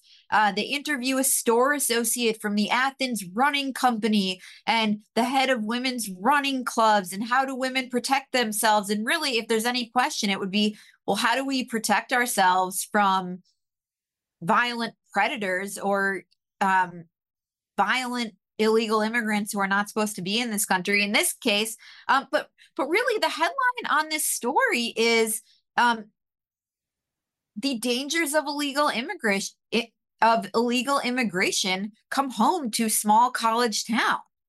Yes. And instead the headline is uh, the fears of solo female athletes without a mention of it. It is just astonishing astonishing. And for uh, for those of us in the news industry, I think it does highlight the importance of having center right news outlets that are going to frame this in a different way. Yeah, um, the Free Beacon and the Federalist got the headline right. It is Go comical super quickly the federalists we went to brownsville two years ago. Biden's going there now. We went to brownsville two years ago and talked to a pastor. Actually he's from brownsville but works across the river in matamoros in mexico. And we were in the shelter in matamoros which he was saying it was absolutely because migrants know that joe biden is going to be more lenient on immigration than donald trump. That's exactly what's happening. Uh, and he said that he was begging. He and a group of other people uh, in mexico were begging uh, the biden administration and the united states government to tell people seriously not to come not just to say it, but to mean it and to tell people across all of these countries not to come. So, Joe Biden, if he's going to go to Brownsville now, he sure as hell should have done it two years ago, but he didn't. His administration didn't take any of the symbolism serious back then, even because this is purely symbolic. What is he actually going to learn at the border? I don't know. If it's going to be like when he went to El Paso, they cleaned the whole place up before he yeah. uh, actually even got there. So, it's oh, going to be the same thing as that. It's this a yeah, a, it's a photo op. Yeah, it's a photo op. Exactly right. He doesn't mean it. And and even if he tries to slap a band-aid on these policies over the next 10 months or 9 months whatever it is now, no one's going to believe it. They know on an inherent level who is pro closing the border and who is pro opening it and he's stuck with that. He is stuck with that. I'm sorry, but this administration has this young woman's blood on their hands. They've done nothing, nothing to help prevent this from happening or more deaths from happening. Emily, you look like you have something you want to add. It's just because they refuse to detain people. They will not do it because, again, Donald Trump got hit for kids in cages, even though Obama had done it. But Biden will not do that because his base will call it inhumane. They don't ideologically have the will to do it. They don't politically have the will to do it. And it's by the law. You have to detain people. We've run out of space. So the bill said, okay, well, the bill from last month said, okay, we can, you know, have some people, uh, some extra detention centers, et cetera. Uh, but if you're still letting them into the country, uh, then that does not work. If you are not actually processing their asylum claims, and the Democratic Party does not have the will to do that, they only have the will to let people into the country and go through these two, three year, four year asylum periods while they disappear into sanctuary jurisdictions. They do not have the will to detain, detain process asylum claims and to turn people back to do remain in Mexico, the Trump policy that actually changed what was happening at the border. They do not have the will to do it. They will not do it. So it will yeah. not stop until the leadership changes. They could have.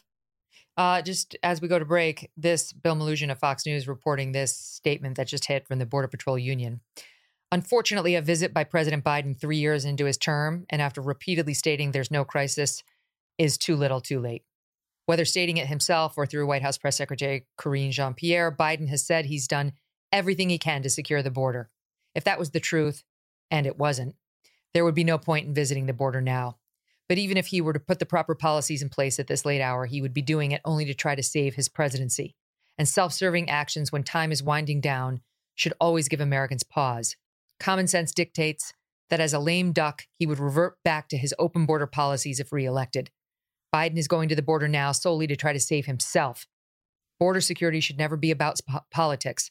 It should always be about the safety and security of this great nation and the American people. Signed the head of the Border Patrol Union, President uh, Brandon Judd. Well said, sir. Stand by. We'll be right back. More with the EJs after this quick break. I'm Megyn Kelly, host of The Megyn Kelly Show on Sirius XM. It's your home for open, honest, and provocative conversations with the most interesting and important political, legal, and cultural figures today. You can catch The Megyn Kelly Show on Triumph, a Sirius XM channel featuring lots of hosts you may know and probably love. Great people like Dr. Laura Beck, Nancy Grace, Dave Ramsey, and yours truly, Megyn Kelly. You can stream The Megyn Kelly Show on SiriusXM at home or anywhere you are, no car required. I do it all the time. I love the SiriusXM app. It has ad free music coverage of every major sport, comedy, talk, podcast, and more. Subscribe now, get your first three months for free. Go to SiriusXM.com slash MK Show to subscribe and get three months free. That's SiriusXM.com slash MK Show and get three months free. Offer details apply. Grand Canyon University, a private Christian university in beautiful Phoenix, Arizona, believes in equal opportunity and that the American dream starts with purpose. GCU equips you to serve others in ways that promote human flourishing and create a ripple effect of transformation for generations to come. Change the world for good by putting others before yourself. Whether your pursuit involves a bachelor's, master's, or doctoral degree, GCU's online, on campus, and hybrid learning environments are designed to help you achieve your unique academic, personal, and professional goals. With over 330 academic programs as of September, GCU meets you where you are and provides a path to help you fulfill your dreams. The pursuit to serve others is yours. Let it flourish. Find your purpose at Grand Canyon University. Private, Christian, affordable. Visit gcu.edu. Okay, we've got to talk about Joe Biden's sex life. I'm sorry, but we've got to do it. I don't think we do. We're doing it, EJ. okay. It's in the news. I'm here for we have it. To do it for for no other reason. We have to do it for the responses on X when this hit over the weekend. There's a new book coming out called American Woman The Transformation of the Modern First Lady from Hillary Clinton to Jill Biden by New York Times uh, columnist Katie Rogers. And um, apparently, there's a bunch in here about Joe Biden's feelings about his sex life. According to the book, this is quoting here from the Post um, President Biden's poll numbers may be cold, but his libido sure is hot. He's fond of telling aides in the West Wing that the key to a successful marriage is good sex. I just threw up a little in my mouth. He um, apparently told a group of supporters in 2006 I'd rather be at home making love to my wife while my children are asleep. um, since he won the 2020 election, he has tamped down on his public bedroom declarations, but he continues to tell his staff the importance of good sex to a happy marriage, much to his wife's chagrin. They also say that he gushed about the sexual and emotional connection he and his first wife shared, This is to a Washingtonian mag, the Washingtonian magazine in 70, 1974, talking about how the first wife had the best body of any woman I ever saw. She looks better than a Playboy bunny, doesn't she? I can't even believe it.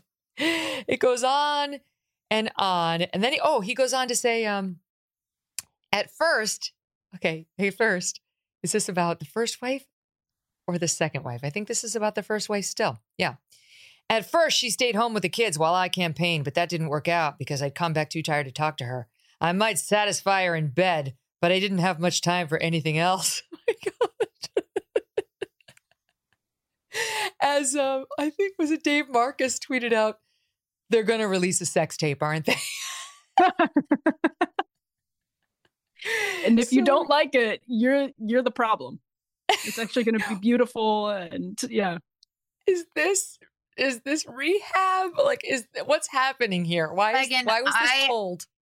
I'm really feeling like every time Biden has a verbal flub or falls down on the stage and then all the aides come out to tell us like are you serious? This guy has way more energy than i do.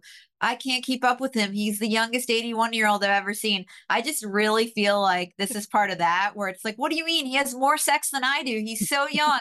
I mean yes. he's like you know he's hornier than my 19 year old yes. Like it, it feels very well next next thing you know he's gonna be they're going to be like Larsa Pippen. You say you had five times five times a night sex with Scottie Pippen, and now your new boyfriend. Same, same. We can barely yeah. get any legislating done. this is so disgusting. You should. You guys should both be ashamed of yourselves. it's not me. It's Joe Biden. I'm just Joe Biden, healthy enough for sex. That's his campaign slogan. Okay. Speaking of sex, um, you don't technically need to have it to conceive a baby via IVF, though the man does have to engage in some self pleasure. All right, this for those of you who haven't been through it. Certain things do have to happen. And um, that leads me to what's happening in Alabama in this court ruling that is now has like completely upended IVF in Alabama. So we go from something very funny to very serious, where um, this court basically what happened was somebody went into an IVF clinic in Alabama. I don't know how the person got in, but they were in the room where they keep the stored frozen embryos, stuck his or her hands into the area where they have the frozen embryos and the test tubes. It's cryogenically preserved. So the person burned their hands on the freezing cold test tube, dropped one. At least three families lost embryos, sued the clinic claiming wrongful death, which is unusual. Normally it would be a negligence suit. We've seen that in the past, but never wrongful death. One with the Alabama Supreme Court saying you you took the life of a minor and that's against the law and all the IVF clinics now are in a total panic in Alabama many shutting down entirely saying we cannot guarantee like suddenly we're murderers if we don't take care of these embryos which was not what we thought we were doing the business we were in. And now real life women and men are suffering the consequences of this. I give you megan cole who spoke to the New York Times' The Daily podcast about her situation when she was about to have her embryo implanted in a surrogate. She has a blood disorder and therefore cannot carry a baby. supposed to happen this past Friday. Take a listen. Our doctor said, "I'm so sorry, but you know it it has to be canceled." Mm. I instantly broke down in tears. Um, I don't think I've ever cried that hard in my life. I called our surrogate and had to break the news to her. Mm. Um, the person who's been taking hormone medications for the last three weeks. I mean, the only option would be for me to go through an IVF cycle out of state, my third IVF cycle, get those embryos frozen, genetically tested again. The whole process. I mean, redo the whole process, which would cost us another $30,000. One thing that my sister said, you know, is she's been angry as well. And she said it, it feels like a death in the family. Like we were all excited to have the possibility that a child would be coming into our family. And she said, you know, it, it feels like a death. Do you feel that way? I do in the sense of it feels like a death of our dream to become parents. This poor woman. I have to tell you, if that if those were my embryos, there is zero chance I would be allowing the clinic to just keep them and tell me we're no longer in the business of doing IVF. Those are your future children. I conceived, and I've told this story before, all three of my children via IVF. I am very pro IVF. I understand the legal rationale behind the court ruling, but the legislature in Alabama needs to act immediately to rectify this gross miscarriage because you cannot be endangering IVF clinics this way. It is not a pro life position to tell parents desperate to start families who have conceived embryos sitting right there that they can't have them, that they can't bring them into a uterus so they can actually be born. This is insane. And I think the Alabama legislature and governor actually are poised to do something about it. President Trump has weighed in saying they should.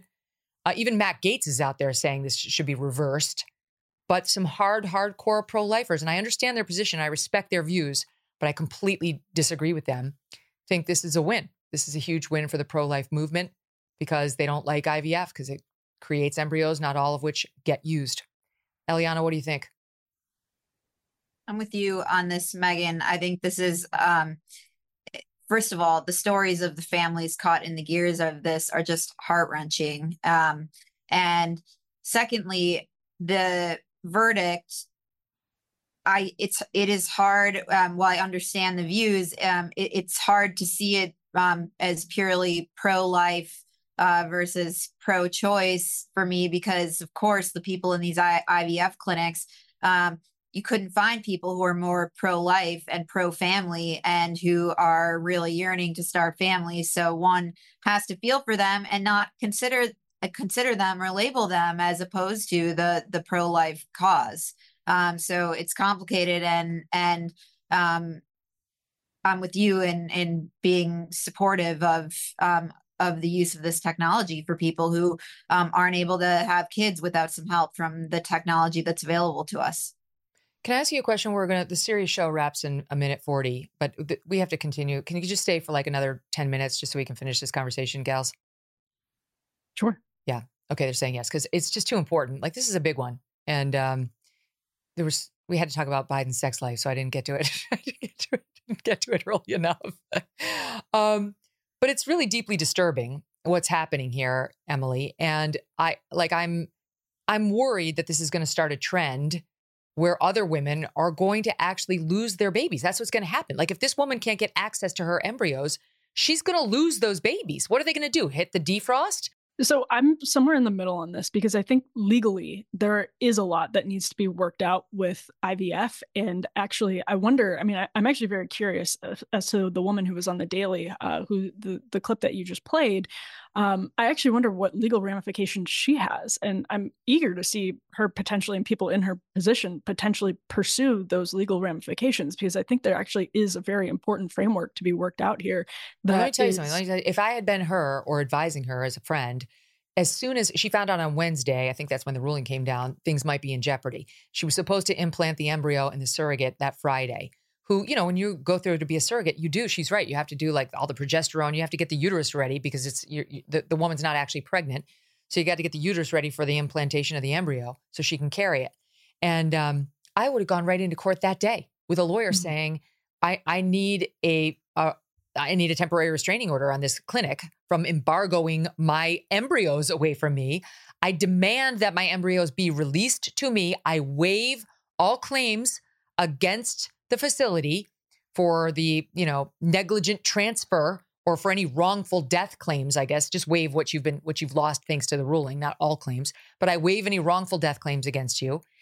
Give me my damn embryos right now. Like they cannot hold the embryos from their rightful parents, which is that right. woman, Megan Cole.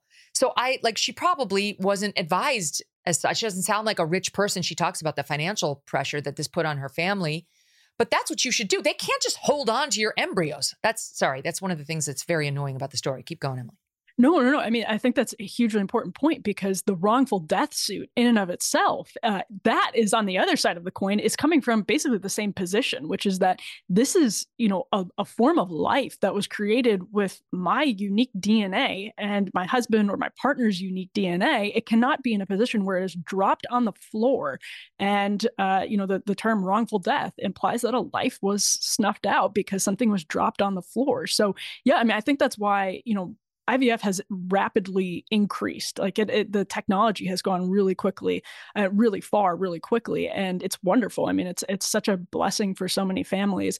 Um, I think there's probably a better way to do it than some places do it, and I think the laws just need to be worked out on this. And you know, I think the judge was kind of in a tough position because the wrongful death law and and what IVF is, which is you know embryonic development. Christopher Hitchens back in 2003 were a really interesting piece on this for Vanity Fair, uh, where he and he he had some like heterodox uh, thoughts on uh, you know embryonic development and and abortion and all of that. But when you have something that is a fertilized embryo, you do have unique DNA that was created, and so if it goes away, what does that mean? Does that mean death? Does that mean the end of potential life? Uh, so legally, I do think you know. Hopefully, the silver lining here uh, you know, it's a tragedy that people are being caught up in this, but hopefully the silver lining is that we will work towards a more ethical uh, and just a more helpful legal framework that doesn't lead to people losing fertilized embryos in this way that, as she described, it, it felt like a death in the family.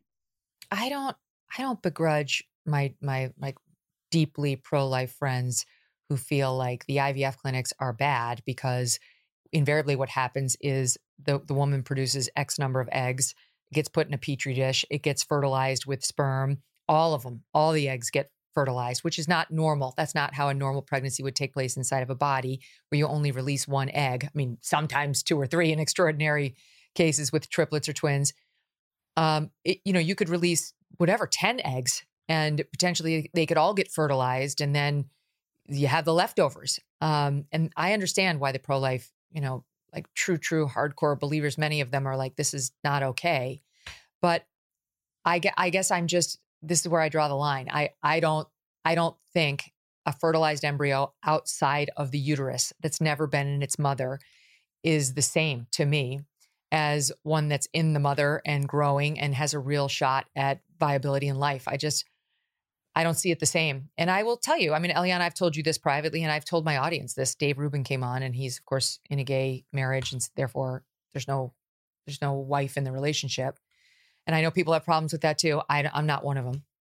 Um, we talked about surrogacy. They had to use a surrogate. I I was able to have my own babies, but I have, and this is a lot of information, but I'll tell you, I have what's called a T-shaped uterus, and what that means is instead of like like a big uterus, it's mine is kind of small and it was leading to problems in in getting pregnant. So we went, you have to have the hysteriosalpingogram, I think is how you pronounce it, and you have to like get tested. And I didn't think anything was going to be wrong with me. And, and there was something not wrong, but not conducive to pregnancy, not or getting pregnant. I went to a fertility specialist and he said, Don't worry, you can carry a baby. It's just going to be very hard to conceive one. And that's why we did IVF and we did it for all three of our children. And I thank God every day for that technology. I would not have my three amazing children if it hadn't been for IVF. And I mean, I can't think of a world in which any sane person would look at me and my family and say, nope, they shouldn't be here. It, the, the, the world would be better if your children were not here. It, that would be a win for society. Bullshit bullshit. It's a very easy argument to win when you're zeroed in on the embryos that are in the petri dish that may or may not, but then you look at the live children who have made it.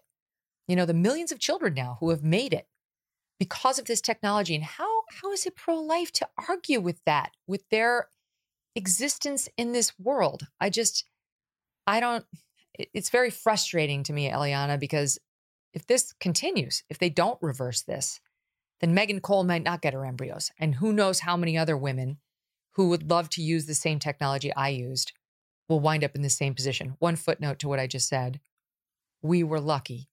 We were lucky in that we did not produce extra embryos.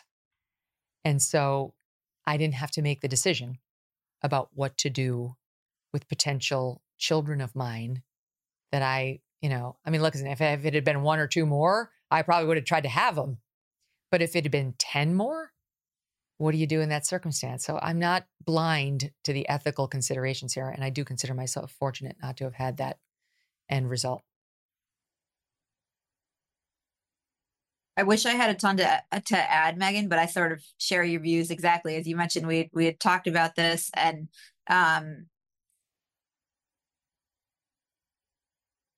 I I also have a hard time. Um, I'm I'm more um, I feel a much stronger opposition to to abortions and to ending uh, the life of a baby um, in the mother's womb than to the the frozen embryo. That's um, I just don't have as a strong reaction. But I will say um, I am not. Uh, I've never been a fervent um, pro lifer. I'm not a Catholic, and so I think it is just harder for somebody um, maybe of my background to to relate to those views. Um, so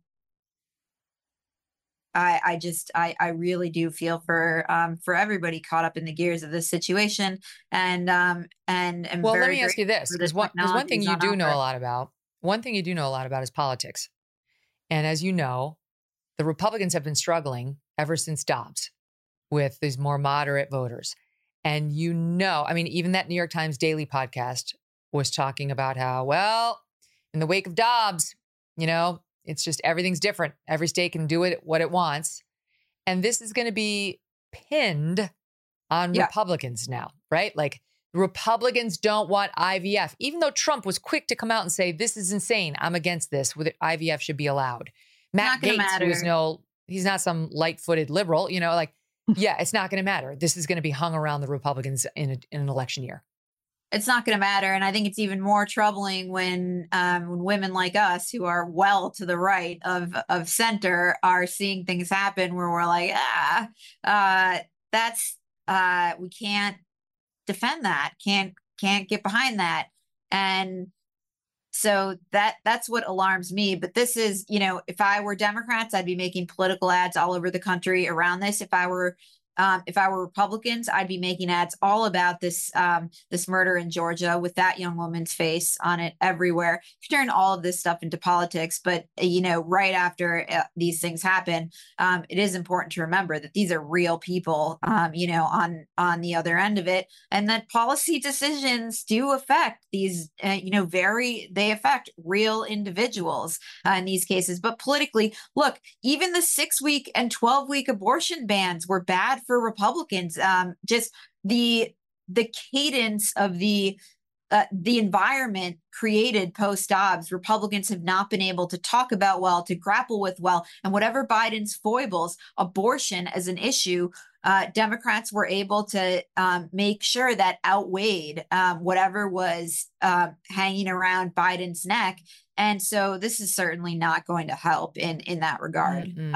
no, I mean I realize it's Alabama, Emily, but they got to fix it. It the latest I heard was, you know, the governor, the Republican governor, uh, said she's inclined to fix it, and that the legislature appears to have the numbers to fix it, but it's not a lock. and if they don't fix it, then what? It's a huge problem for the pro life movement going forward. And it's one that I'm not sure those of us in the pro life movement, I mean, I consider myself pretty hardcore pro life. I consider myself pretty hardcore, honestly, on IVF, even though I think it's a wonderful blessing. There is a way to do it that is perfectly ethical and wonderful. Uh, but I don't think people are prepared to have these conversations about technologies that uh, have advanced to the point where everybody kind of gotten used to them. They're normalized, they've produced incredible results. And this is going forward, like this after Dobbs, um, and now after this ruling, this is going to be a question that is posed to every single pro-life Republican, uh, and and there has to be a message that leads uh, with agreement about how wonderful these technologies are.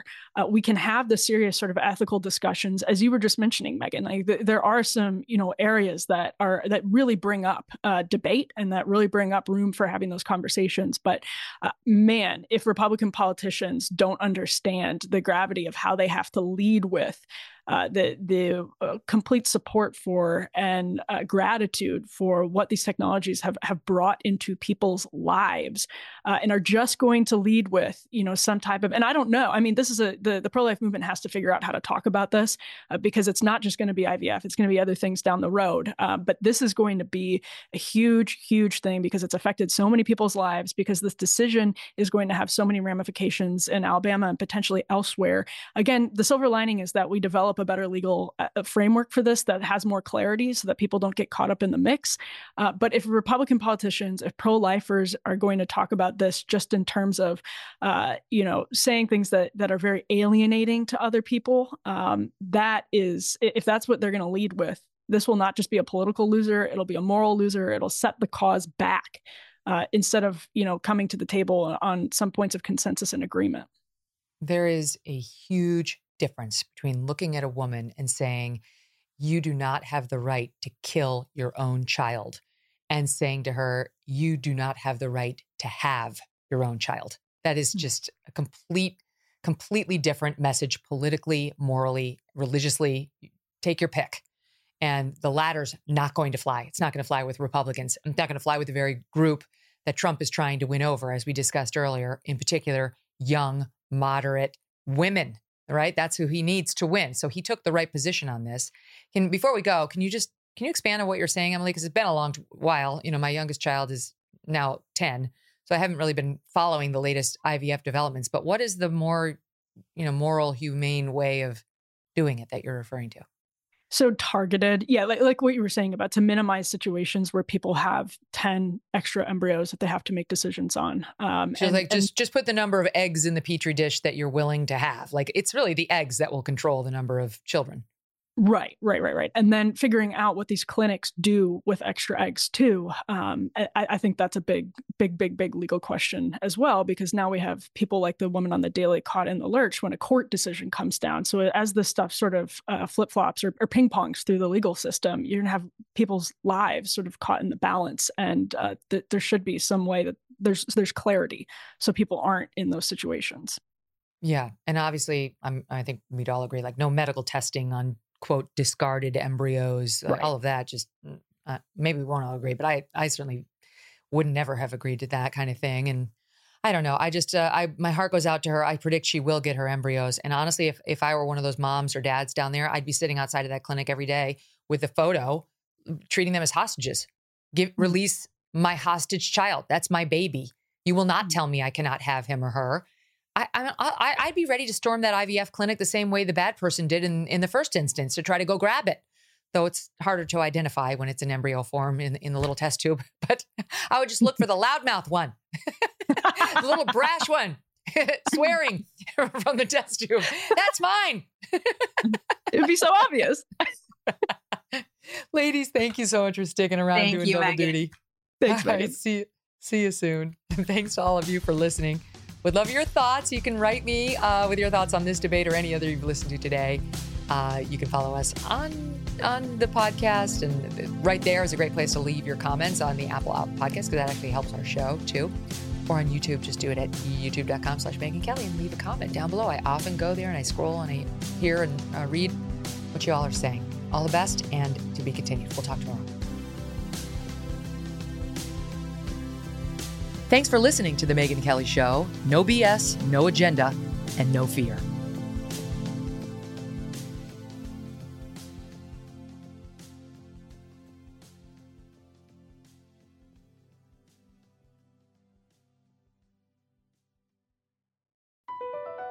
Across America, BP supports more than 275,000 jobs to keep energy flowing Jobs like updating turbines at one of our Indiana wind farms and producing more oil and gas with fewer operational emissions in the Gulf of Mexico. It's and, not or. See what doing both means for energy nationwide at bp.com slash investing in America.